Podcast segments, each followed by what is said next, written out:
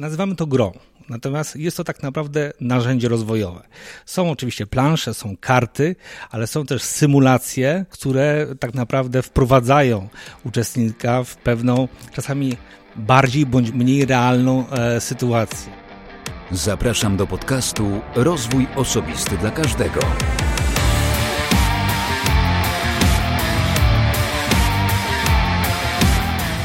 Ja nazywam się Wojciech Struzik i zapraszam Cię do wysłuchania 61. odcinka podcastu Rozwój Osobisty dla Każdego, który nagrywam dla wszystkich zainteresowanych świadomym i efektywnym rozwojem osobistym.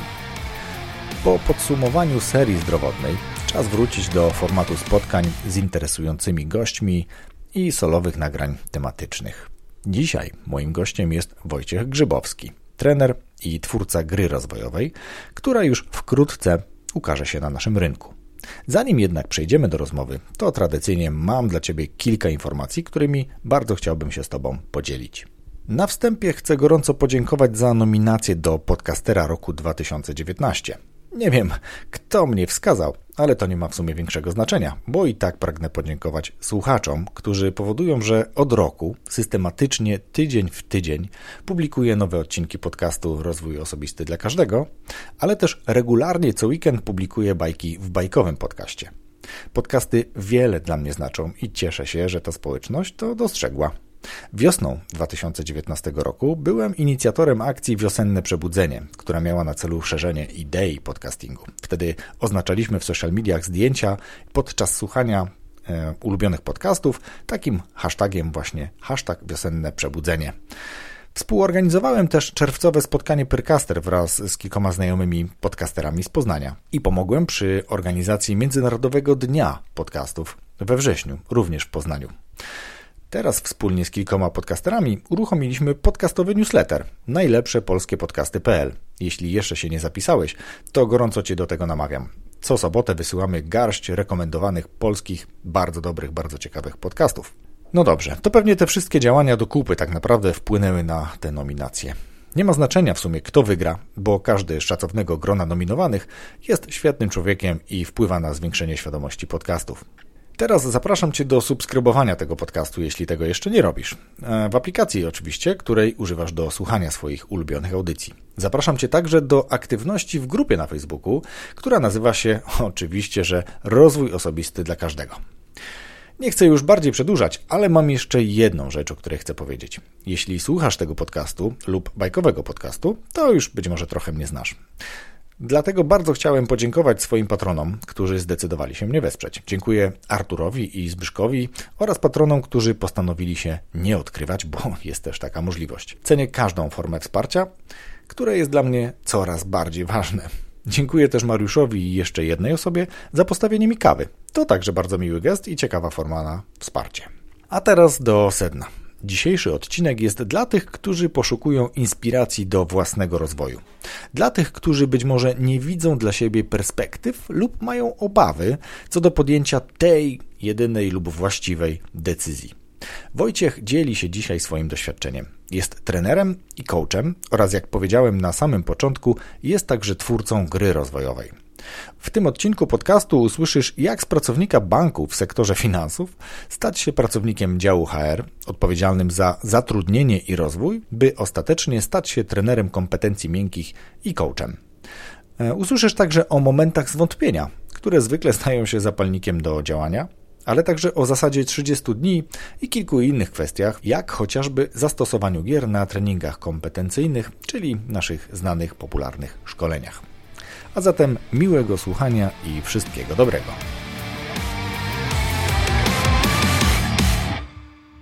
Witam mój imienniku Wojciechu. Wojciech spotyka się z Wojciechem. Jest mi bardzo miło tutaj Ciebie gościć na wrocławskiej ziemi. To już drugi Wojciech w tym podcaście. Pierwszy był Wojciech Woźniczka, a teraz Ty, Wojciechu. No, nie będę sobie jakoś tutaj miejsca e, w chronologii. E, Bo to nie ma znaczenia. To właśnie nie ma znaczenia, ale cieszę się. To jest piękne imię. Wojciech Geneza tego imienia to jest człowiek, który pociesza e, i wojuje, czy tam wojuje w szczęściu i myślę, że bardzo dobre imię. Ja jestem w każdym razie z niego zadowolony i dumny. Ja też dziękuję swoim rodzicom za to, że jestem Wojciechem e, A, a, to imię, które miało być moim pierwszym, jest drugim, więc dobrze, że to jest pierwsze. A jakie jest drugie? Rafał. Rafał. No, no moje Tomasz. No to widzisz, no, bo te bardzo lubię. Lubiłem, znam kilku tomków. No dobra, ale to my sobie teraz gadu gadu, a jakbyś powiedział słuchaczom, Wojciechu, kim jesteś, czym się zajmujesz, jaka jest twoja profesja? No przede wszystkim jestem mężem, ojcem i coachem trenerem, człowiekiem, który bardzo mocno wpasowuje się tutaj w twój charakter, intencje, ideę, którą szerzysz, człowiekiem od rozwoju osobistego. Może więcej tego robię w biznesie, z firmami, z menedżerami, e, z ludźmi, którzy rozwijają swoje firmy, organizacje. No a od całkiem niedawna również jestem mistrzem e, takiej, może nie nowego trendu, ale takiej nowoczesnej formy rozwoju poprzez e, narzędzia w formie gier szkoleniowych. E, a nawet e, od całkiem niedawna jestem twórcą e, gry szkoleniowej, więc cały czas, jak każdy z nas, się rozwijam. Świetnie, to myślę, że do tego chętnie nawiążemy. To drugie pytanie, które zawsze jest rozgrzewającym, chociaż chwilę się już rozgrzewaliśmy przed uruchomieniem nagrywania, ale porozmawiamy chwilę albo opowiedz, jakie są Twoje pasje, czy Twoja pasja. E, moich pasji jest bardzo wiele, począwszy od takich, które wykonuję w czasie wolnym, a również takie, które robię na co dzień. Na pewno pierwszą pasją jest e, rodzina, ona jest dla mnie najważniejsza moje dzieci, moja żona e, i to, co razem z nimi robię, podróżuję i spędzam jak najwięcej wolnego czasu. Tego wolnego czasu jest niewiele. No ale poza tym, żeby łączyć rzeczy e, przyjemne z pożytecznym, to moja praca jest moją pasją. To, że jestem coachem, to, że prowadzę e, szkolenia, treningi, warsztaty i żeby tego nie robić w sposób taki sztampowy, e, taki zwyczajny, to wprowadzam do tego jak najwięcej do, dobrego samopoczucia, fanu, właśnie w formie ciekawych wydarzeń rozwojowych. Uczestnicy biorą udział w grach szkoleniowych także poprzez doświadczenie i poprzez doświadczanie i dobrą zabawę mogli budować swoją świadomość, swoje kompetencje, swoje umiejętności, i to jest moją pasją. Moją pasją jest to, co też jest pasją, e, myślę, że takie Walta Disneya rozbawiał e, świat, e, to moją pasją jest rozwijanie ludzi, ponieważ pewnie sam wiesz, że człowiek się same, samemu rozwija, rozwijając innych, no, inspirując. Dokładnie tak, nawet będę o tym mówił w przyszłym tygodniu. Mm, w sensie w przyszłym, bo nasze nagranie pojawi się trochę po tym już terminie. Teraz startuje w podcaście taka seria dotycząca wpływu wpływu zdrowia na rozwój w ten piątek najbliższy, czyli zobaczcie, my nagrywamy to, dzisiaj jest w, który? 15. 15. 15 i 17 teraz pokaże się odcinek pierwszy z tej serii, jak zdrowie wpływa na to, jak się rozwijamy, z przyjemnością obejrzę. Y, us, usłyszę. Zdrowie, zdrowie jest najważniejsze. Y, I, I, to będzie, przynajmniej taki jest zamysł, aczkolwiek tutaj moi goście się trochę porozchorowywali i muszę pomieszać w, w umówionych spotkaniach, bo pierwsze już jest nagrane i przygotowane do publikacji będzie bardziej dotyczyło aktywności takiej fizycznej, a później trochę tego, co jemy, czy jak nasz organizm, jakie składniki przyjmuje, później znowu trochę aktywności i tak dalej. To tak zupełnie na marginesie taka, no, taka no, zajawka tak czegoś, co już jak ta rozmowa będzie, to już niektórzy będą mieli okazję na pewno usłyszeć. To ja też zapraszam w takim razie na ten twój podcast dotyczący zdrowia, ale widzę, że ten podcast będzie odpowiedź na stan zdrowia twoich twoich tutaj gości. gości. Tak, no myślę, myślę, przydałoby się im. Dobrze, Wojtku, mm, nie pomylę się w imieniu, widzisz, to jest super naprawdę. Myśmy już kiedyś mieli okazję rozmawiać, spotkaliśmy się przy okazji e, targów e, we Wrocławiu, targów pracy. Tam chwilę sobie porozmawialiśmy i też ciekawie opowiadałeś, stąd nasze dzisiejsze spotkanie. No, ale Dziękuję ja... za przyjęcie, za, za zaproszenie. ale ja chciałbym wyjść trochę do tych tematów, o których się zajmujesz, poprzez twoją osobę. Mm, I interesuje mnie to, co było najpierw. I to nie chodzi o jajko i kurę, tylko czy byłeś najpierw trenerem, czy byłeś najpierw coachem? Jak to się w ogóle zaczęło, twoja przygoda z samorozwojem, czy z rozwojem już teraz później innych?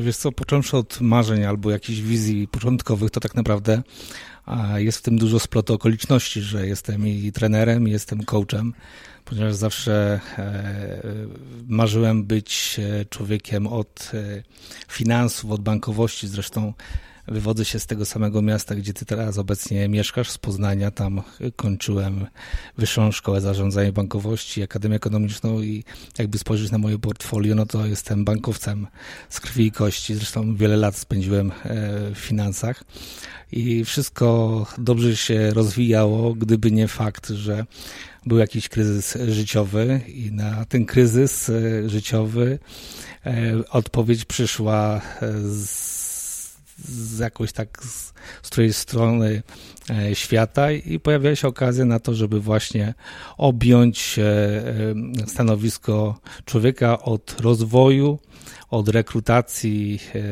od pozyskiwania dobrych pracowników do, do banku, prowadzenia szkoleń i to był rok 2000 zresztą. Mhm. Ja go bardzo dobrze pamiętam, bo to był też rok, kiedy e, poznałem swoją obecną małżonkę, więc razem z nową profesją treningu e, zawodowego rozpocząłem nowy rozdział w moim życiu. Poznałem moją partnerkę i tak pozostało po dzień dzisiejszy. Jestem trenerem i szczęśliwym, zakochanym mężem w, w mojej żonie. No super, to już chwilę trwa, to tylko pogratulować. Staż mamy podobny z tego, co powiedziałeś, jeśli chodzi o nasze partnerki. 20 lat. Dokładnie. Mm, ale e, zostawmy na chwilę nasze e, partnerki i wróćmy do, do Twojego szkolenia, do Twoich e, i pasji, i obowiązków zawodowych, tak to łącząc. Zapytałem też, co było pierwsze, czy to, że trenowałeś, ale chyba tak, skoro powiedziałeś o tym, że zostałeś szefem takiego departamentu, to coaching pojawił się w którym momencie? E, coaching się pojawił dużo później. Tak naprawdę e, taki świadomy coaching, taki prawdziwy coaching, taki e, coaching, który jest pisany, taki dla, dla moich klientów, gdzie stałem się przewodnikiem to się pojawił tak naprawdę 5 lat temu. E, ukończyłem bardzo fajny instytut e, Ewy Mukoit, doktora Ewy Mukoit w Krakowie, który serdecznie pozdrawiam i polecam. I to on uczynił mnie właśnie człowiekiem, który dziś piastuje właśnie stanowisko coacha. Natomiast to, to nie było tak, że, że to tylko i wyłącznie te studia sprawiły, że stałem się coachem. Człowiek w sobie coś odkrywa ze względu na moją osobowość i, i pasję. Jestem przekonany, że jestem, byłem temu pisany i wysałem to, jak to się mówi, z przysłowiowej piersi matki. Zawsze byłem inspirowany przez e, e moich rodziców różnymi takimi sentencjami rozwojowymi, e, mówiącymi o prawdzie życia i wartości życia i, i naszej roli w życiu i ze względu na to, że się tym bardzo mocno e, interesowałem, tak naprawdę coaching był tylko i wyłącznie e, ucieleśnieniem e, moich wcześniejszych zainteresowań. Takim domknięciem. Tak, dom, domknięciem. To dobrze. No i teraz y, chciałbym porozmawiać o tym, jeżeli mówimy o byciu trenerem, o dzieleniu się wiedzą, o zachęcaniu czy prowadzeniu tego w taki sposób, żeby było interesujące, czyli poprzez gry, bo o tym mówiłeś dużo i widać, że to Cię bardzo fascynuje. Zakładam, że ten tak, to, to, to nie, nie, jest, żebym nie, nie mylił pojęć, bo to nie jest grywalizacja, ale generalnie włączanie gier do, do rozwoju to jest też taki trend, który pojawił się stosunkowo niedawno. Wiesz co, właśnie zastanawiam się, kiedy on się tak naprawdę pojawił. E, mam poczucie, że gry od wielu, e, od wielu lat funkcjonują i e, cieszą się dużym zainteresowaniem. Natomiast obecnie rynek rozwojowy dostrzega ich ogromną wartość, a biznes i ludzie, którzy czerpią z tego największą korzyść, wykazują coraz większą potrzebę. To znaczy potrzebę zintegrowania grupy zapracowanych menadżerów, specjalistów w jakimś, na jakiejś sali szkoleniowej w jakimś konkretnym miejscu, dostarczenie pewnych konkretnych doświadczeń, e, które miałyby wywołać właściwe refleksje, właściwe wnioski, które bezpośrednio będą później oczywiście e, wykorzystywane w, i w zawodzie. Teraz menadżerowie są zalatani, zabiegani, e, żyją w bardzo rozproszonych organizacjach i, i projektach, a, a, tego typu doświadczenie daje najszybszy efekt e, taki w, w, zaimplementowania tych właściwych wniosków bądź wyjścia z pewnego myślenia, out of box albo nowego spojrzenia na tą sytuację. Tym bardziej, że życie i się cały czas zmienia, trzeba cały czas wychodzić e, z pewnych swoich e, pieleszy bądź jakichś takich rutynowych nowych działach i na nowo i na nowo i na nowo patrzeć na, na kolejne wyzwania, które tak naprawdę nie do końca są możliwe do przewidzenia. Mm. Albo out of box, jak powiedziałeś. Ten, tak, tak, tak, box, tak, tak. Jest, there is no box. There is no box, there is no limit, albo co, there is no sky, jakkolwiek byśmy nie mówili, ale wracając trochę do gier, ja bym sobie musiał tak, tak w międzyczasie taka refleksja mi przyszła, że pierwsze szkolenia, w których brałem udział, to były takie szkolenia y, na wzór dzisiejszych wystąpień, gdzie grupa siedziała i najczęściej trener to był po prostu mówca, który opowiadał jakieś różne historie, które miały mm, wzbudzić powiedzmy tą refleksję, o której powiedziałeś, czy wywołać jakieś reakcje w nas samych, żebyśmy mogli coś na przykład poprawiać, coś rozwijać w sobie. Później były przeróżnego rodzaju mm, testy, czy też mhm. gry, powiedzmy, no, budowania zamków i, i, i, tym podobnych rzeczy przy jakichś tam ograniczonych zasobach. Mhm. I, I, myślę, że to jest cały czas mhm. i, takie narzędzia są. Ale ja mówię o grach takich, które y, rozumiemy faktycznie jako gra, czyli takich gier planszowych, bo jest bardzo dużo kart wszel wszelakich, które mają wywołać właśnie jakieś refleksje poprzez opisywanie obrazów, które na tych kartach są. Mm, ale tu nawet przed nami leży rozłożona plansza z podróży bohatera i to są właśnie takie gry, które coraz bardziej wchodzą w rynek rynek szkoleniowy i poprzez tą grę realizuje się jakieś procesy rozwojowe. Jakbyś o tych grach powiedział, bo powiedziałeś nawet, że jesteś autorem takiej gry, więc. Tak, tak, tak. Znaczy, jest, jest e, wiele rodzajów gier. Tutaj widzimy taką grę planszową, bardzo mocno bazującą na metaforze. E, podróż bohatera, wykorzystujący właśnie tą alegorię podróży i bohatera, bazującej na. No bo to jest generalnie coaching, właśnie, podróż bohatera. To tak. Jest... Tak, tak można w skrócie ująć. Tak. Zresztą dzisiejsze czasy wymagają jakichś nowych metafor i nowego ponazywania sobie sytuacji. Pewne stare metafory już nie działają, typu na przykład e, strefa komfortu, czy dyskomfortu, czy...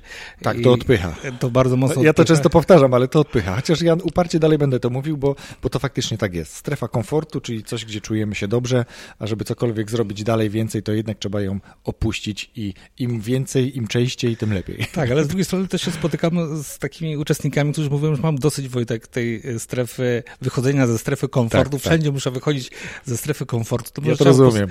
Po, trzeba po prostu wywalić w ogóle tego typu metafory i zastąpić to nową metaforą, e, nowym sposobem patrzenia na sytuację. I podróż bohatera jest tego typu. Już, już się nie zastanawiam, czy ja jestem tu, czy jestem tam, tylko ja jestem ciągle w, w czymś. Mhm. Podróż jest e, tutaj dobrą propo do propozycją, a każda osoba, która będzie zainteresowana, staje się tego rodzaju bohaterem. Zresztą e, sam fakt, że jak sami widzimy, Netflix, filmy e, wciągają ludzi w, w te historie. Ja sam zresztą jestem, e, że tam widzę wielu ciekawych tam seriali, takich jak Dom, Dom z papieru, mm. między innymi.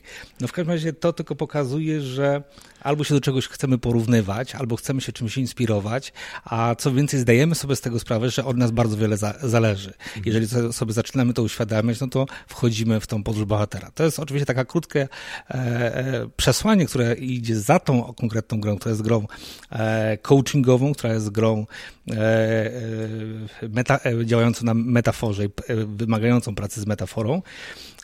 Natomiast gra, nazywamy to grą. Natomiast mhm. jest to tak naprawdę narzędzie rozwojowe. Mhm. Są oczywiście plansze, są karty, ale są też symulacje, które tak naprawdę wprowadzają uczestnika w pewną, czasami bardziej bądź mniej realną e, sytuację i pozwalają takiemu uczestnikowi coś sobie obudzić albo coś sobie uświadomić, a potem wyciągając te same refleksje wykorzystać e, e, w swoim świecie czy w swoim obszarze e, odpowiedzialności.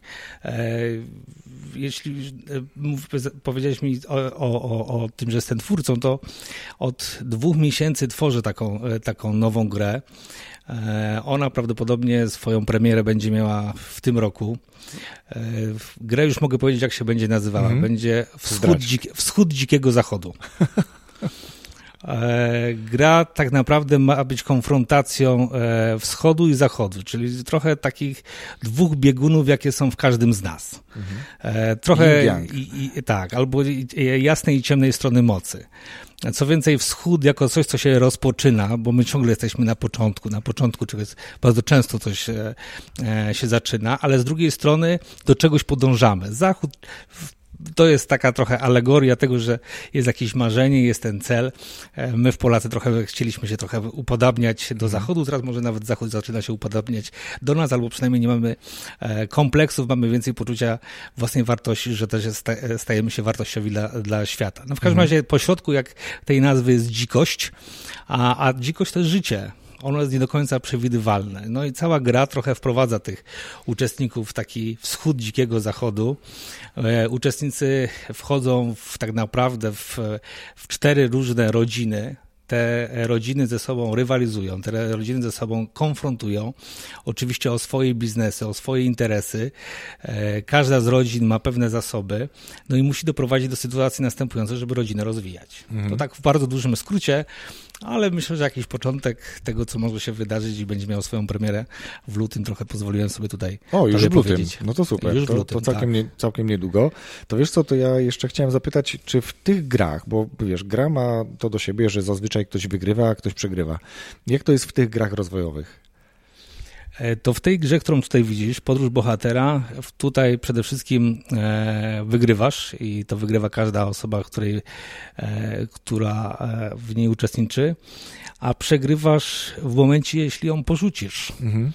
A jeżeli nie dostrzeżesz dla siebie szansy i okazji lepszego poznania siebie, albo tego, co jest tobie pisane, albo co tak naprawdę chcesz zapisać na kartach własnej historii, gdzie e, ty jesteś tak naprawdę w tym wszystkim e, bohaterem.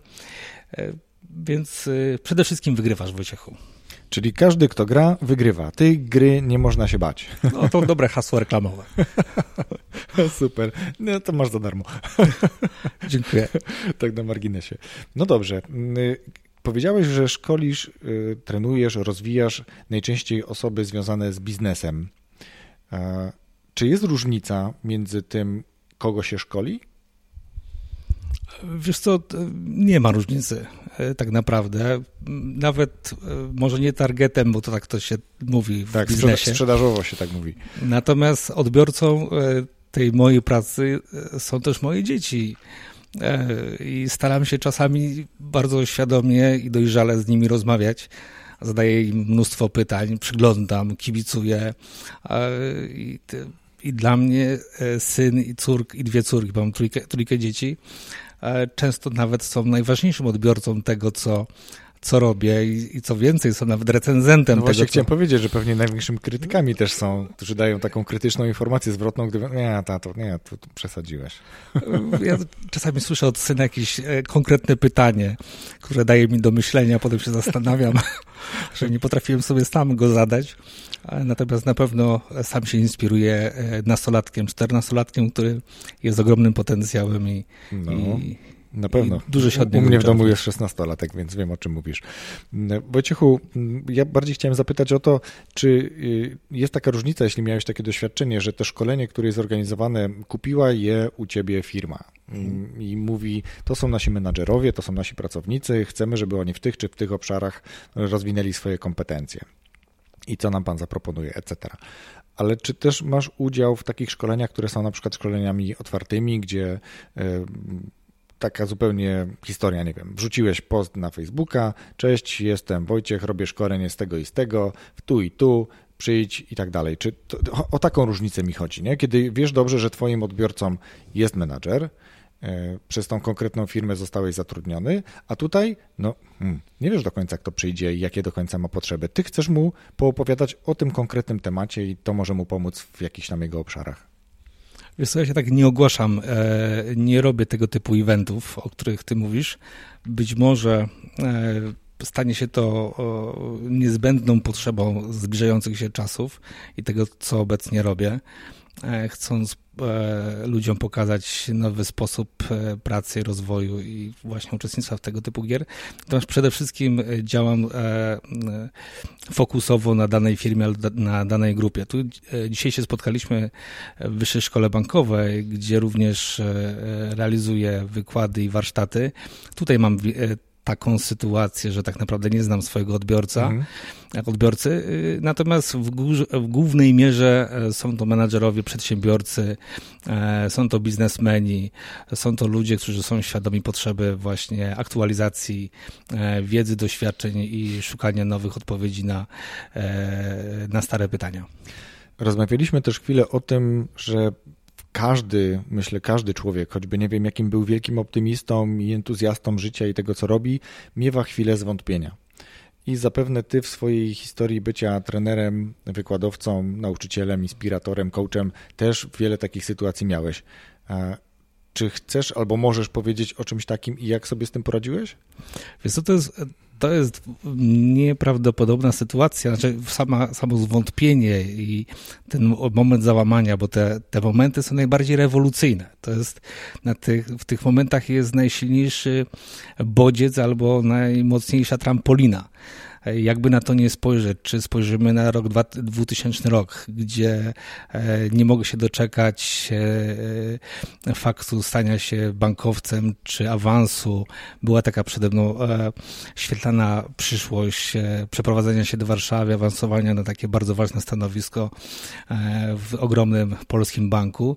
Ja się tego nie mogłem doczekać, to budowało we mnie ogromną frustrację, natomiast pojawiło się totalnie coś innego, co paradoksalnie spowodowało, że dostarcza więcej e, satysfakcji i poczucia e, e, sensu, aniżeli to, gdybym stał się tym bankowcem, ale to przychodzi oczywiście po latach. Tak samo stało się w przypadku coachingu. Coaching przyszedł też w momencie, kiedy pojawił się kryzys trenerstwa, kiedy miałem poczucie, że powtarzanie przed salą tych samych sentencji, tych samych slajdów albo tych samych samych ćwiczeń traci tak naprawdę na wartości i przestaje człowiek tak naprawdę być e, kimś e, potrzebnym dla innych, a staje się treserem, staje się jakimś tam po prostu powielaczem albo jakimś takim e, radiem, który, radio, który ma tylko jedną audycję.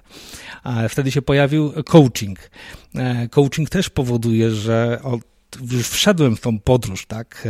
Teraz też jakiś nowy etap się pojawia, Natomiast mam osobiście takie poczucie, że każdy kryzys, każde zwątpienie e, e, to jest taki moment, kiedy trzeba wręcz e, odwrotnie, nie tyle, że nie wiadomo jak się karmić optymizmem, ale z taką ciekawością podróżnika przyglądać, zastanawiać, co się teraz dzieje, albo czego ja jeszcze nie wiem, co się teraz za chwileczkę wydarzy, albo jaka myśl się po, pojawia. I wtedy oczywiście słucha się takich świetnych podcastów e, e, twoich. Wystarczy czasami jedna, jedna sentencja, jedno zdanie, jeden, jeden e, kontakt, jedno e, jedna ciekawa audycja i wierz mi, że to tak jest. Oczywiście, kiedy jest frustracja, kiedy jest złość, kiedy jest irytacja, kiedy jest e, apatia, kiedy jest wątpienie, kiedy jest poczucie totalnego bezsensu, człowiek nie dostrzega. E, natomiast wystarczy tylko i wyłącznie, jak kiedyś słuchałem Tomasza Kota, miałem okazję tam e, przysłuchiwać się ciekawemu wywiadowi i on kiedyś właśnie tak powiedział, że to jest jego odpowiedź na to, czego często nie wie, albo kiedy się źle czuje, kiedy się stresuje. On wtedy wychodzi z siebie i się e, dziko przygląda, jak się zachowuje, albo co się za chwileczkę stanie. I kiedy z perspektywy takiego właśnie obserwatora zaczyna widzieć, to zaczyna widzieć, że na horyzoncie pojawia się jakieś nowe światło, nowe, e, e, e, nowe możliwości. I to jest ten moment, a dla mnie, czy dla ciebie jest to na tyle satysfakcjonujące i nakręcające, że ja uwielbiam te przemiany ludzkie. Mm. One oczywiście nie mają miejsca miejsce tu i teraz, tak wielka zmiana. To, jest, to trwa jak... To jest proces. To jest proces, to często trwa jak mm. zachód słońca, albo jak, kiedy trzeba pójść na plażę, chwilę tam spędzić, usiąść. Jak się tak wpatrzysz, to zobaczysz, jak, e, jak się słońce e, rusza, jak się porusza, jak się chowa. I tak samo jest z ogromną przemianą. To jest pewien proces i, i to jest naprawdę cudowne, ale wytrwaj, wytrwaj te parę dni, parę godzin, zresztą przed spotkaniem omawialiśmy właśnie sytuację tego ojca, e, który wprowadził taki projekt 30 dni e, i kiedy przychodzi do niego córka i mówi, tato, już mam dosyć uprawiania sportu, już nie będę. On mówi, nie ma problemu, ja ciebie bardzo dobrze rozumiem, wprowadzamy projekt 30 dni. To znaczy przez 30 dni wykonujesz dokładnie to, co do tej pory wykonywałeś, te wszystkie ćwiczenia. Jeżeli się po 30 dniach nic nie zmieni, no to w takim razie podejmujesz swoją decyzję, o której już dziś komunikujesz ryzykujesz. No ale okazuje się, że projekt 30 dni powoduje, że to jest tylko chwilowy kry kryzys. To po prostu mija. To od razu kojarzy mi się trochę z taką koniunkturą, z tym, co się dzieje w gospodarce, bo największe interesy robi się wtedy, kiedy jest e, spadek, kiedy jest e, kryzys i wtedy się inwestuje, bo wtedy lecą ceny, wtedy się kupuje nieruchomości, wtedy się kupuje inne e, dobra. Czyli tak samo można przenieść to do takiego zwątpienia w momencie pracy zawodowej, życia prywatnego, rozwoju, żeby właśnie wyjść, poddać się takiej chwili refleksji, przyjrzeć się temu, co się dzieje, wejść w swoje buty, pozastanawiać się chwilę i działać dalej. I jeśli to nie będzie przynosiło rezultatów, no to okej, okay, widocznie trzeba trochę się, nie wiem, przebranżowić, zmienić y, pas, pasję czy coś, co się do tej pory wykonywało. No ale jak sam powiedziałeś, to jest chwila zwątpienia i zazwyczaj trwamy dalej w tym i to jest trampolina do tego, że wtedy wpadamy na jakiś genialny albo bardzo ciekawy pomysł, który powoduje, że robimy coś nowego, dodajemy coś, zmieniamy. Ty powiedziałeś, byłeś trenerem, później stałeś się coachem, a teraz mam wrażenie, że taką trampoliną po jakiejś być może chwili zwątpienia jest to, że rozwijasz ten e, swój entuzjazm trenera poprzez wdrażanie gier swoich nawet, e, czy też swojej gry w tym momencie, tak? Tak, dokładnie, dokładnie. I to i ja, ja mam poczucie, że to cały czas jest nie koniec. Za tym będzie pewnie kolejne zwątpienie, kolejny moment e, e, jakiegoś podłamania, a później będzie kolejny, kolejny etap. E, ale im bardziej się temu człowiek przygląda, tym ma większy dystans e, do tego wszystkiego, a wręcz od razu szybciej e, włącza sobie te, te czułki, czy tą, tą obserwację, czy znajdywanie odpowiedzi, albo spokojnie czeka, bo wie, że na chwilę, czy za chwileczkę to nadejdzie. No, tak się zwykle dzieje. Jeszcze o taką rzecz chciałem Ciebie zapytać, ponieważ sam kilka razy, kilka, no, sam też prowadziłem szkolenia i o ile takie dobre rzeczy po prowadzeniu szkoleń czy warsztatów to jest rzecz taka, o którą nie trzeba pytać i sam mam taką w głowie od wielu lat, gdzie osoba powiedziała, że gdyby to szkolenie miała przed asesmentem, to ona by ten asesment zdała i, i takich sytuacji było więcej. Ale ja bardziej chciałem, chciałem zapytać o takie rzeczy, które też się przytrafiają trenerom, coachom, osobom, które prowadzą warsztaty czy wystąpienia publiczne o te sytuacje kryzysowe, kiedy albo grupa nie reaguje, albo ktoś jest y, przeciw, co, coś takiego trudnego. Jak, y, jakie ty miałeś takie sytuacje i jak sobie z tym radziłeś? E, e, przede wszystkim e, trzeba rozpoznać tą sytuację albo zdać sobie z tego sprawę, że coś może się złego, złego dziać bo często jest tak, że nie dopuszczamy do, do tego, że możemy sobie z czymś nie radzić, albo nie dopuszczamy e, do tego, że, e, że jest źle. I wchodzimy trochę w iluzję takiego optymizmu, na pewno za chwileczkę będzie dobrze. E, natomiast jeśli uda się nazwać rzeczy po imieniu, to potem jak w tej piosence zaczynają się oczywiście rzeczy zmieniać w okamgnieniu, ale przede wszystkim o to chodzi, żeby nie stracić kontaktu z rzeczywistością tak, nie pozwolić sobie emocjom na to, że, się, że one nas zdominują, to zwątpienie. To zwątpienie jest emocją, określenie tej, tej, e, tej emocji, a nawet czasami e, nazwanie jej, nawet tak przed innymi, Staram się z uczestnikami często wchodzić w bardzo bliski kontakt, znaczy nawet mówić o swoich emocjach albo mówić o swoich zwątpieniach e, i, i, i, pytać się, jak oni to odbierają. I przyznam Ci szczerze, Wojciech, że im więcej jest we mnie otwartości, takiej prawdziwości, tym mam e, lepszy kontakt z grupą. Chociażby przykład tej, tej gry Podróż e, Bohatera. To nie jest narzędzie dla wszystkich. Mhm. To nie jest, to tak jak pytałeś o grupę, to jest, to jest gra dla ludzi, którzy rzeczywiście są gotowi na, na rozwój.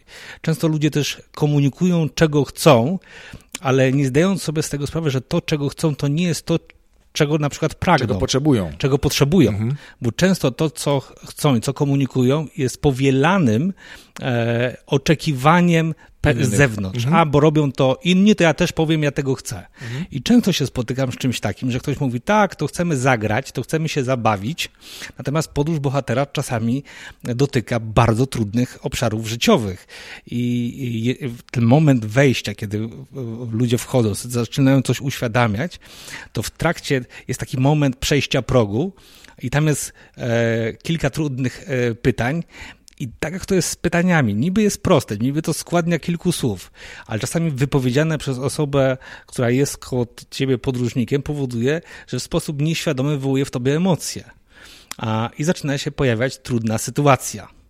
I nagle co ta osoba robi? No, albo tego bagatelizuje, albo wytwarza się pewnego rodzaju irytacja, e, wręcz e, zahaczając jakieś trzaśnięcie drzwiami, albo chęć odreagowania, albo oczywiście na kimś, kto jest najbliżej. To często jest właśnie trener albo inny uczestnik, a to odreagowuje i cały, wiesz, e, cały efekt liniowy się, się tworzy. Natomiast im lepiej się zna tego typu sytuacje, e, ja osobiście na przykład teraz jak wchodzę, oczywiście nazywam to gra, bo życie to gra, bo gra to jest coś, co, co zresztą dostaje, e, dostarcza doświadczeń, natomiast staram się bardzo mocno uświadamiać, w co się będziemy bawić. Nie? Bo w to, co my się czasami w życiu dorosłym bawimy, im więcej mamy dystansu, tym lepiej oczywiście to przyjmujemy, ale ludzie tylko symulują dystans. Oni tylko symulują optymizm, oni tylko symulują e, dobre samopoczucie, bo za tym dobrym samopoczuciu, za tym wizualnym e, e, wesołowo, wesołowością czy tam humorem jest strapiony, zirytowany, zniszczony, zmęczony często e, ojciec, matka bądź niedoceniony menadżer, tylko on po prostu przywykł już do tego, że trzeba wszystkim powiedzieć i pokazywać, że jest fajnie. No bo zobacz, no zobacz, co się dzieje na Facebooku. Jest tak, jesteś tak fajny, jak lajki pod twoim postem. Tak, nie pokazujemy tego, co się dzieje naprawdę, to fakt i w mediach społecznościowych to jest taka zmora trochę tych czasów. No, aczkolwiek powiem ci, że są osoby, um, chyba na Twitterze najczęściej to są takie osoby, które e, pokazują i mówią tylko takie negatywne rzeczy. Ja nie mówię, że to jest e, ten pato streaming czy pato cokolwiek, tylko mówią otwarcie o takim, nie wiem, złym samopoczuciu, o tym, że mają doła i tak dalej. Nie? To, to niektórzy też to przyjmują, kurczę, ja też mam, nie? No to like. I ona ma więcej lajków niż ten uśmiechnięty. Ale to tak zupełnie taka dygresja, bo ja chciałem wrócić do tej grupy. Świetnie to, co powiedziałeś, bo to jest kwestia doświadczenia trenera. To, że on przeszedł wiele etapów, wiele grup i potrafi sobie z tym radzić. I bardzo podoba mi się też to, co powiedziałeś, że mówisz otwarcie, ale żebym ja dobrze zrozumiał e, sytuację, w której to mówisz, bo jeżeli organizujesz czy prowadzisz szkolenie, to z osobami, których najczęściej nie znasz, e, o ile wiesz, jaka firma, wiesz, jaki, jaki to jest stopień menedżerski, czego oni potrzebują, mm, ale no, wchodzisz, zaczynasz i taki trudny początek. Początki zwykle są trudne. Nie wiem, wszystkich spotkań, rozmów, szkoleń, imprez, etc. I widzisz, że to, koło, to koło się nie chce rozpędzać. Tam nie ma tej emocji, oni się jakby nie angażują. I chodzi mi o tym, to, to jest załóżmy ten trudny moment, bo może być i zakładam, że tak jest. Trener, który jest takim nowicjusz, nowicjuszem, to chyba najczęściej błąd nowicjusza, on chce tą grupę jakby ożywić i on na siłę, no dobra, no to wstańmy, to zróbmy to coś i tak dalej. A zakładam, jeśli tak jak mówię, dobrze ciebie zrozumiałem, że ty wtedy mówisz, słuchajcie, mam wrażenie, że trochę ciężko mi was rozruszać, albo że nie potrafię zrobić czegoś i czegoś, a chciałbym zrobić to i to. Czy to o tym mówisz?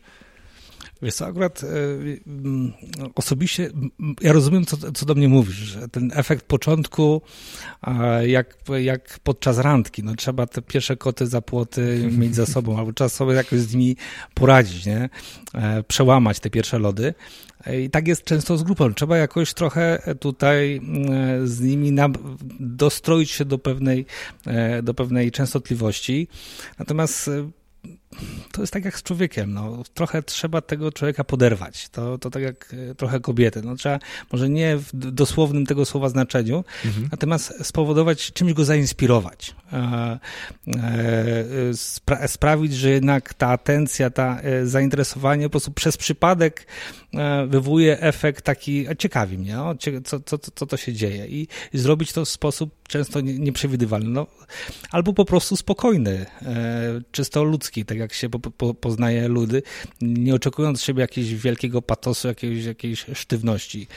E, każdy kontakt z grupą, każde wejście na szkolenie jest, jest to niby takie samo, ale trochę inny, bo ze względu na to, z kim się tutaj spotykamy. Na przykład tutaj w Wyższej Szkole Bankowej już tutaj e, e, władze zdają sobie z tego sprawę i często zapraszają mnie na zwany Orientation Day.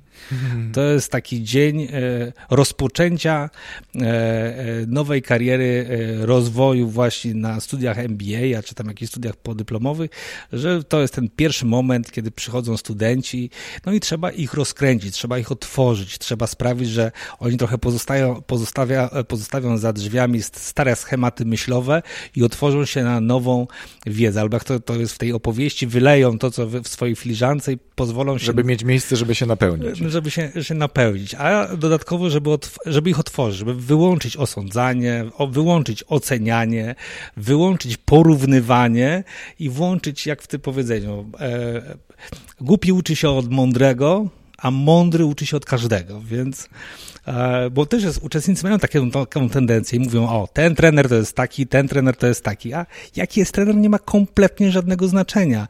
To co, to, co mówi, albo to, jak ty możesz to wykorzystać, to, co mówi, to jest istotą, a to, e, jak on jest ubrany, albo jak on prezentuje to, tą wiedzę, to jest często w dzisiejszych czasach szczególnie e, mniej istotne. I to jest pewien klucz, ale żeby tak człowieka, żeby tak człowieka nastawić, no trzeba go właśnie otworzyć, a trochę go poderwać, trzeba go tutaj zainspirować, jakiś tutaj e, e, zaprezentować pewną inną, odmienny sposób e, dotarcia.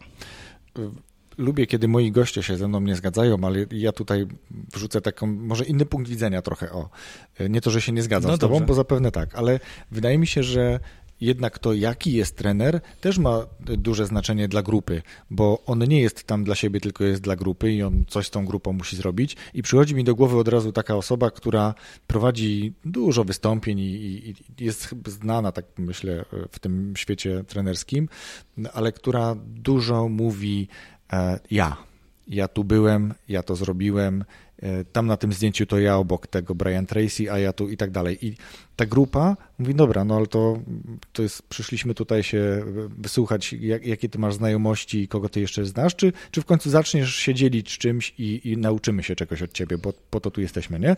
Dlatego jakby pokazuje, że ten trener jest istotny, Pewnie mniej jak jest ubrany, mhm. ale to jak on się zachowuje, w jaki sposób on mówi, czego, jakimi doświadczeniami się dzieli. Nie? No, przyznam, że tu akurat dałeś dosyć e, konkretny przykład e, człowieka na ja. Dosyć drażniący jest e, no taka, takie egoistyczne i bardzo mocno oparte na ego. Można w dłuższej presji, jak mamy z kimś przez 8 godzin przesiedzieć i słuchać, w co w drugim słowie ja to rzeczywiście mogę wyjść z siebie i mieć tego serdecznie dosyć. Oczywiście są takie takie przykłady trenerów i, i, mentorów, z którymi no trudniej jest, e, e, trudniej jest przyjąć ich, ich wiedzę.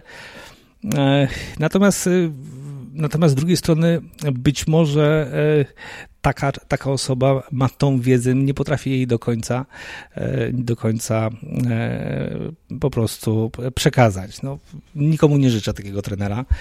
E, natomiast chcę mimo wszystko pokazać pewną stronę, żeby, żeby otworzyć się na, na wiedzę, a wyłączyć ocenianie oso osobowości. Są tak, teraz na przykład ja widzę, jest ogromny problem w firmach. Firmy teraz zamawiają dużo warsztatów związanych z mentoringiem, a osoby, może nie w, w, w na 40, plus, ale takie doświadczone, dojrzałe, dojrzali menadżerowie 50, plus, którzy mają ogromną wiedzę, ogromne doświadczenie, ogromne know-how, taką przetrawioną, nie potrafią. E, e, e nie potrafią przekazać wiedzy tym dwudziestolatkom, tym trzydziestolatkom. I powiem Ci, że to są czasami tak wręcz biegunowe konfrontacje. Ja osobiście temu często się przy, przyglądam a, i e, zakrawają o ogromne konflikty i, i emocje. Bardzo dobry pomysł, czy znaczy w sensie bardzo dobry temat poruszyłeś, dlatego że ja się też spotykam z takim. To nie jest nawet problem różnicy pokoleniowej, bo zastanawiam się, z czego to wynika. I część sytuacji jestem w stanie sobie wyobrazić i z takimi się też spotykałem. Nie chcę się dzielić. To nawet nie jest to, że ja nie potrafię się podzielić, tylko ja nie chcę się dzielić, dlatego że mnie bardzo dużo czasu, pieniędzy, nerwów, stresu i tak dalej zajęło przyswojenie tej wiedzy, doświadczenie tego wszystkiego. I ja teraz jakby nie widzę potrzeby, nie widzę jakby celu, żebym ja to tak od, po prostu od siebie dał. Niech oni się też tego uczą. To jest jakby jedna rzecz. A druga to jest taka, że być może ta organizacja, w której ten potencjalny mentor pracuje, nie potrafi tego mentorstwa z niego wydobyć. I to jest twoja rola wtedy, tak to rozumiem. Przychodzisz i opowiadasz o korzyściach, jakie on może z tego mieć, ale myślę, Dokładnie. że dużo też ma do zrobienia ta sama organizacja, która musi tak zbudować system e, motywowania tego mentora, również z wynagradzaniem go, bo to tak to powinno się czasami pewnie też do tego podejść, żeby on czuł potrzebę. To świetnie, że robią to za potrze- jakby robią to poprzez kontakt z osobami, które zrobią to pewnie krócej, szybciej, bo łatwiej wyłożą na ławę, dlaczego mentor powinien być i dlaczego on się nadaje na mentora, mhm. ale tutaj jakby tych, tych problemów może być, tych barier może być kilka, poza tą, że on nie chce.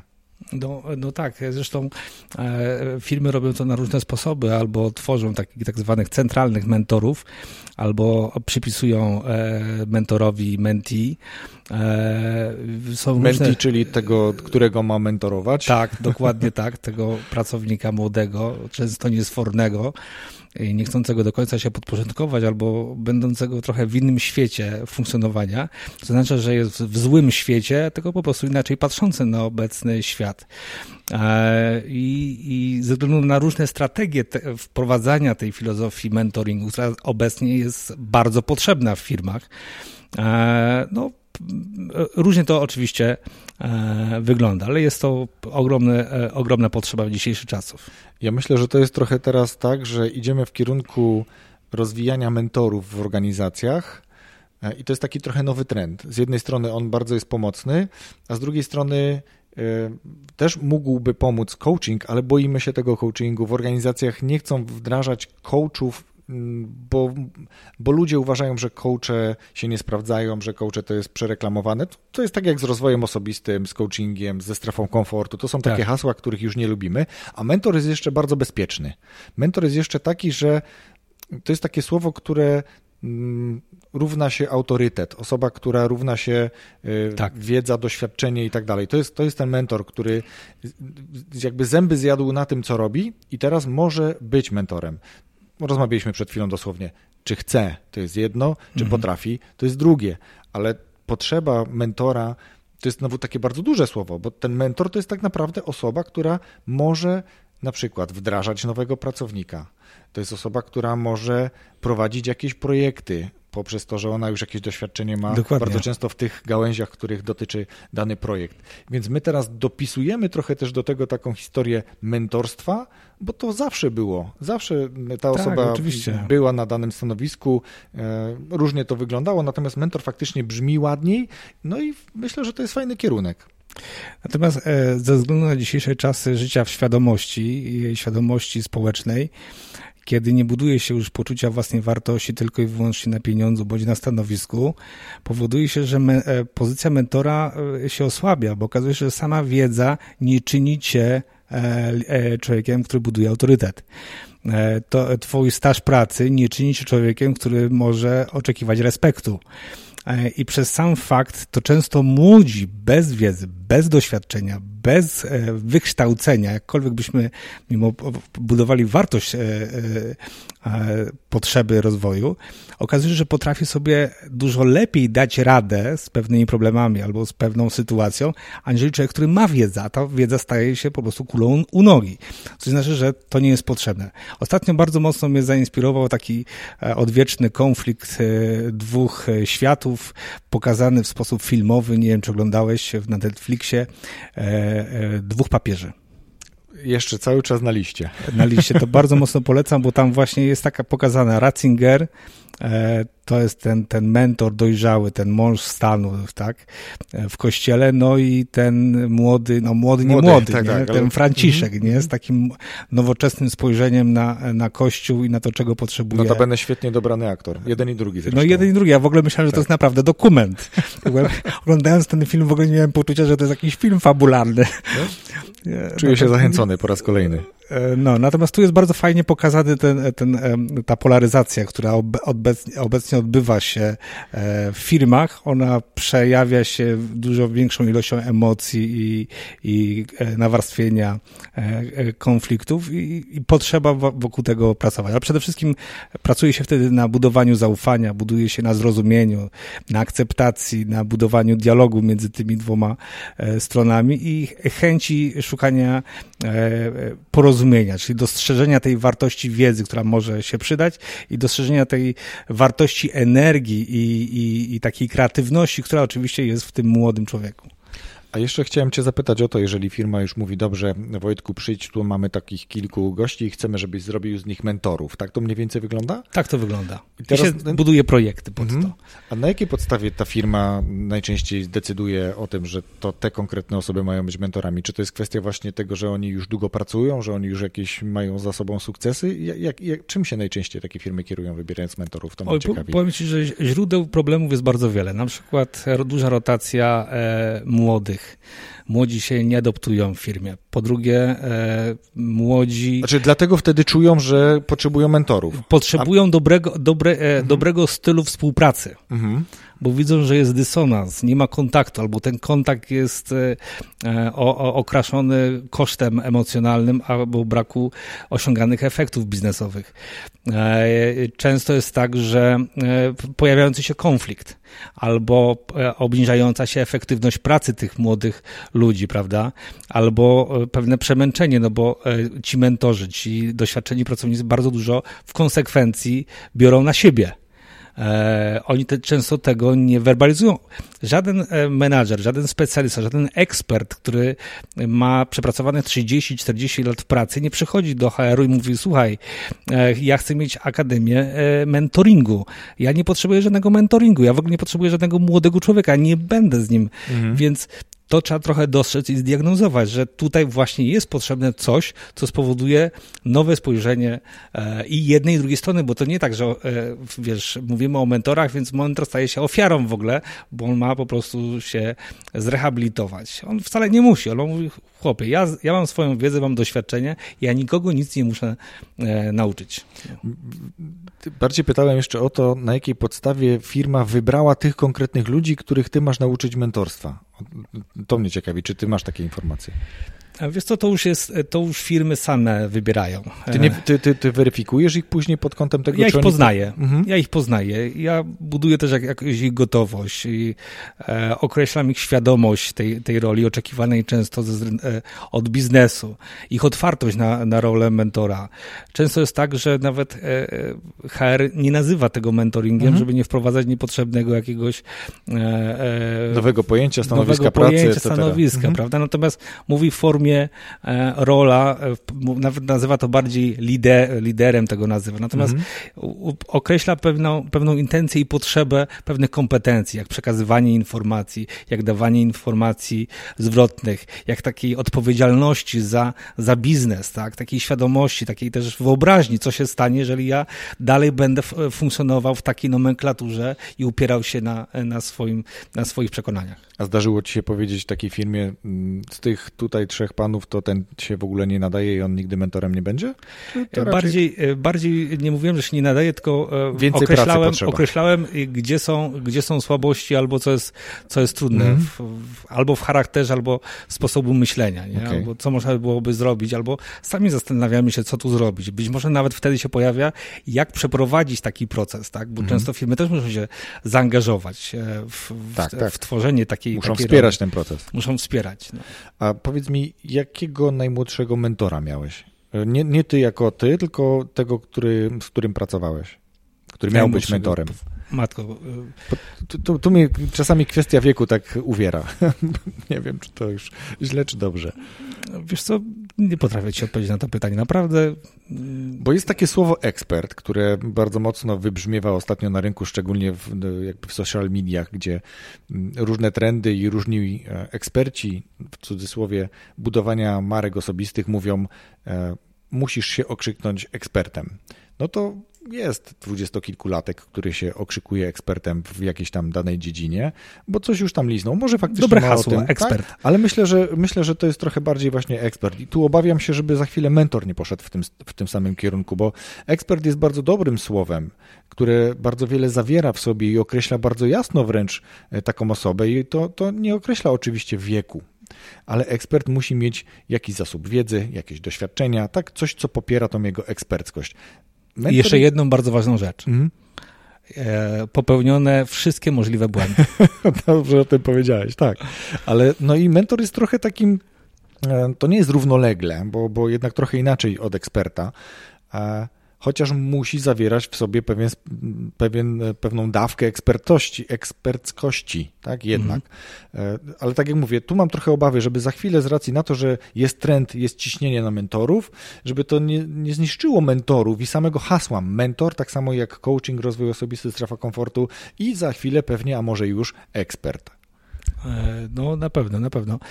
E, no, ekspert jest stworzony e, przez marketingowców. Pewnie na początku był specjalista, ale żeby wyróżnić wszystkich specjalistów, to się pojawił ekspert. Jest to jakiś rodzaj gratyfikacji dodatkowej.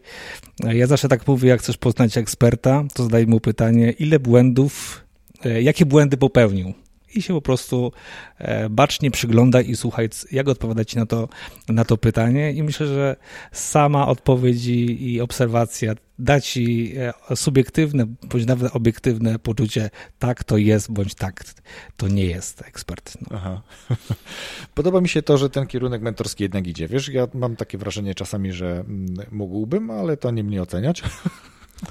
No, na pewno osoba, która trochę dłużej jest e, i w branży, nawet ty jako, jakbym ja chciał być, wejść w twoją branżę e, podcastów, to pewnie ty byś był dla mnie e, mentorem, prawda? No, osoba, która mimo wszystko już była, popełniła pewne swoje jakieś No to chciałem powiedzieć, że tutaj popełniłem chyba wszystkie błędy, jakie mogłem popełnić, aczkolwiek wszystko jeszcze przede mną. Aż, aż ciśnie się na, na język pytanie, jakie do tej pory błędy, Wojciechu, popełniłeś? No już o tym mówiłem w odcinku podsumowującym rok, więc tam jest, tam jest wszystko. Do tego zachęcam. To, to, jest tak, 52, jak się nie mylę, odcinek. 52? Nie, 53. 53 odcinek, więc zachęcam. Jeśli ktoś chce usłyszeć o moich błędach, to tam jest całe mnóstwo tych błędów. Dobrze, Wojtku, bardzo cieszę się, że poopowiadałeś mi o, e, o mentorstwie, bo to jest coś, co, co teraz mi się tak trochę w głowie jeszcze inaczej układa. Ale teraz chciałem zapytać Ciebie o, ponieważ jakby naturalną rzeczą mhm. i w rozwoju, i w rozwoju mentorstwa, i w rozwoju trenera i coacha jest e, uczenie się, doświadczanie, popełnianie błędów, ale i w związku z tym pewnie czytanie. Czy są takie pozycje książkowe albo osoby, które poleciłbyś, żeby e, obserwować, czy też kanały na YouTubie, które warto obserwować w takim kontekście, który Ciebie ostatnio interesuje? Być może nawet tych e, związanych z grami. Na pewno polecam Ciebie, bo sam tutaj e, sam jest tutaj bacznym słuchaczem Twoich podcastów. Bardzo fajnie w ogóle podchodzisz do tego. Nie to, żebym jakoś e, e, e, tylko i wyłącznie komplementował, natomiast mam ogromny do tego szacunek i z przyjemnością słucham i się in, inspiruję twoimi, e, twoimi właśnie e, w, w, wywiadami. To miło, to ja podlinkuję mój podcast w tym podcaście. Jak najbardziej. E, natomiast e, osobiście, e, wiesz, jeżeli pytasz, co zarekomendować z książek, mhm. pewnie stanę się tutaj we Wrocławiu bardzo takim mało atrakcyjnym rekomen osobą, która będzie cokolwiek rekomendowana, no bo ja bym zarekomendował Olgę Tokarczuk, sam zresztą obecnie noblistkę księgi naszą, naszą noblistkę czy, czytuję, zacząłem czytać, bo to Jakubowe księgi, ale jestem po fajnej pierwszej literaturze e, e, Podróż ludzi księgi, e, która to książka no, fantastycznie się wkomponowuje właśnie w coaching, w podróż e, i dużo fajnych wniosków można na przykładzie tej e, ciekawej książki wy, wywnioskować. To sam wiesz, książki też są dobrym źródłem inspiracji, motywacji i, i, i rozwoju na pewno. To muszę teraz tak wciąć się, bo jeden z moich gości też powiedział, że można wyciągnąć nawet ze słabej książki, nawet ze słabego wystąpienia, ze słabego warsztatu coś dla siebie. I, I, teraz niekoniecznie, bo to już jesteś kolejną osobą, która poleca książki nie stricte dotyczące rozwoju e, osobistego, takie wiesz, mięso, e, produktywność, efektywność, zarządzanie sobą w czasie tak, i tak dalej. Oczywiście. Tylko książki, które można tak czytać, że coś z nich ciekawego, ciekawego się wyciągnie, to już kolejna e, taka pozycja polecana, która, tak jak powiedziałem, nie jest stricte biznesową czy, czy rozwojową pozycją, a może być. Może być. jest dla wielu. E, tak, i zresztą biografie są tego typu tak. E, dobrą rekomendacją. Przyznam, że dużo ciekawszą niż e, powielanie pewnych schematów, wzorców w książkach, które nie to, że nie są wartościowe. Ja, ja obecnie bazuję na jednej i ją powielam i wielokrotnie się ją, nią posiłkuję. To jest Siedem nawyków skutecznego działania e, Stevena Coveya. Ja mam mhm. poczucie, że wiele e, kolejnych książek, które zostało napisanych, to tak naprawdę być może aktualizacja, Oczywiście, że tak. upgrade, Oczywiście. że tak powiem, literacki tej, tejże książki. No właśnie wziąłem telefon do ręki, żeby pokazać ci, że e, siedem nawyków skutecznego jest, o, jest też u mnie jako, e, jako audiobook, do którego wracam. O, chyba nawet mi się tutaj włączyło, a nie to było moim zamiarem. E, dobrze, to mamy książki Olgi Tokarczuk, mamy Koweja, to, to myślę, że te dwie, które na tą chwilę mógłbym się pod nimi podpisać i zachęcić. E, no nie mówiąc oczywiście o książce, którą teraz do, zaczyna, zacząłem słuchać, tak samo jak ty w audiobooku Donalda Tuska, mhm. ale ponieważ jeszcze jej nie skończyłem. To trudno ci rekomendować. To trudno rekomendować, natomiast w ogóle e, e, premier e, Donald jest ciekawą osobowością, która rzeczywiście rozwija się i ciągle nas zaskakuje. Bez względu na jakiekolwiek uprzedzenia polityczne, warto popatrzeć tak. na to od takiej strony właśnie stricte rozwoju. A, dokładnie tak. Myślę, mhm. że jego w ogóle sposób bycia i, i tego, charyzma. z czym musiał przejść, charyzma, no jest tego największym e, dowodem. Mhm, świetnie. No to teraz y, to, gdzie można Ciebie, Wojtku, namierzyć. Ja Ciebie namierzyłem na Facebooku, ja Ciebie namierzyłem na LinkedInie. Gdzie jeszcze można Cię namierzyć, gdyby ktoś chciał się z Tobą skontaktować? Co, no, na pewno Facebook i LinkedIn jest takim e, portalem, gdzie na pewno można mnie jakoś tam systematycznie staram się jakieś podcasty i, inspiracje umieszczać i mieć kontakt, e, z, jak to się mówi, z followersami albo z osobami, które chcą zobaczyć, e, kim ja jestem. Na pewno jestem tutaj na Wyższej Szkole Bankowej we Wrocławiu. E, obecnie, jako że wprowadzę nowy projekt, e, e, właśnie będę szerzył taką twór rozwoju poprzez uczestnictwo w grach szkoleniowych, to za chwileczkę będzie nowe miejsce, gdzie będę starał się, do którego się będę starał zachęcać, zapraszać, pokazywać i, i zachęcać do, do doświadczania właśnie rozwoju poprzez udział w bardzo ciekawych symulacjach bądź grach. To pewnie niebawem się coś więcej na ten temat e, e, e, ukaże i pojawi. No, to może, po... do, może do tego czasu zdążymy to podlinkować, bo odcinek się pokaże gdzieś pewnie, jak dobrze liczę, szybko druga połowa lutego. O, to tak na walentynki. Dobrze wróży.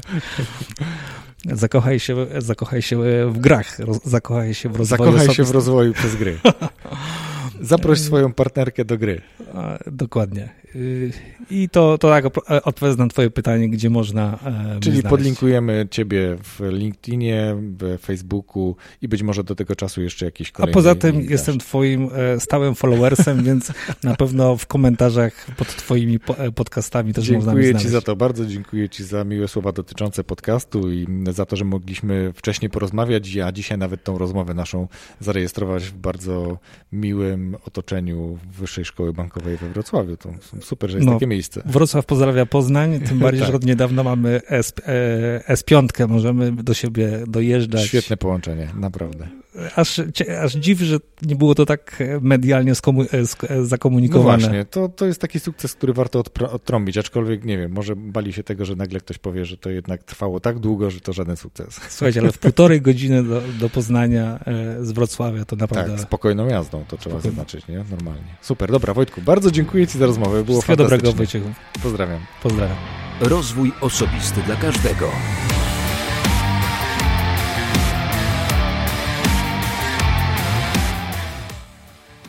Dziękuję Ci za przesłuchanie naszej rozmowy. Nie wiem jak Ty, ale ja zapamiętałem kilka dość istotnych elementów. Sprawdź, może pokrywają się one z tym, co Ty zapamiętałeś.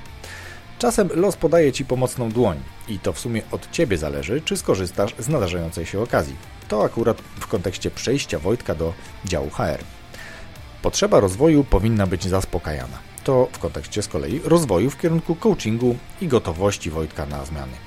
Realizacja pomysłów biznesowych. Tu nawiązuje do gry Wschód Dzikiego Zachodu, którą Wojtek wymyślił i którą od samego pomysłu do realizacji mm, przeprowadził. Gra za chwilę będzie dostępna na naszym rynku. Sam jestem ciekaw, jak ona wygląda i jak będzie odebrana przez osoby, które będą na treningach, na szkoleniach w nią grały. Ja bardzo lubię rozmowy z gośćmi, bo sam odnajduję w nich wiele inspiracji i krzepiących wiadomości. Jestem przekonany, że Ty także odnalazłeś coś dla siebie z tego podcastu. Podziel się tym proszę ze swoimi znajomymi. Na dziś to wszystko. Zapowiem jeszcze tylko, że za tydzień rozmowa z Krystyną Marczak, która podjęła wyzwanie i dzielnie stawia kroki w swoim biznesie, ucząc ludzi komunikować się z dziećmi, ale i z dorosłymi. Serdecznie zapraszam już dzisiaj. Wszystkiego dobrego.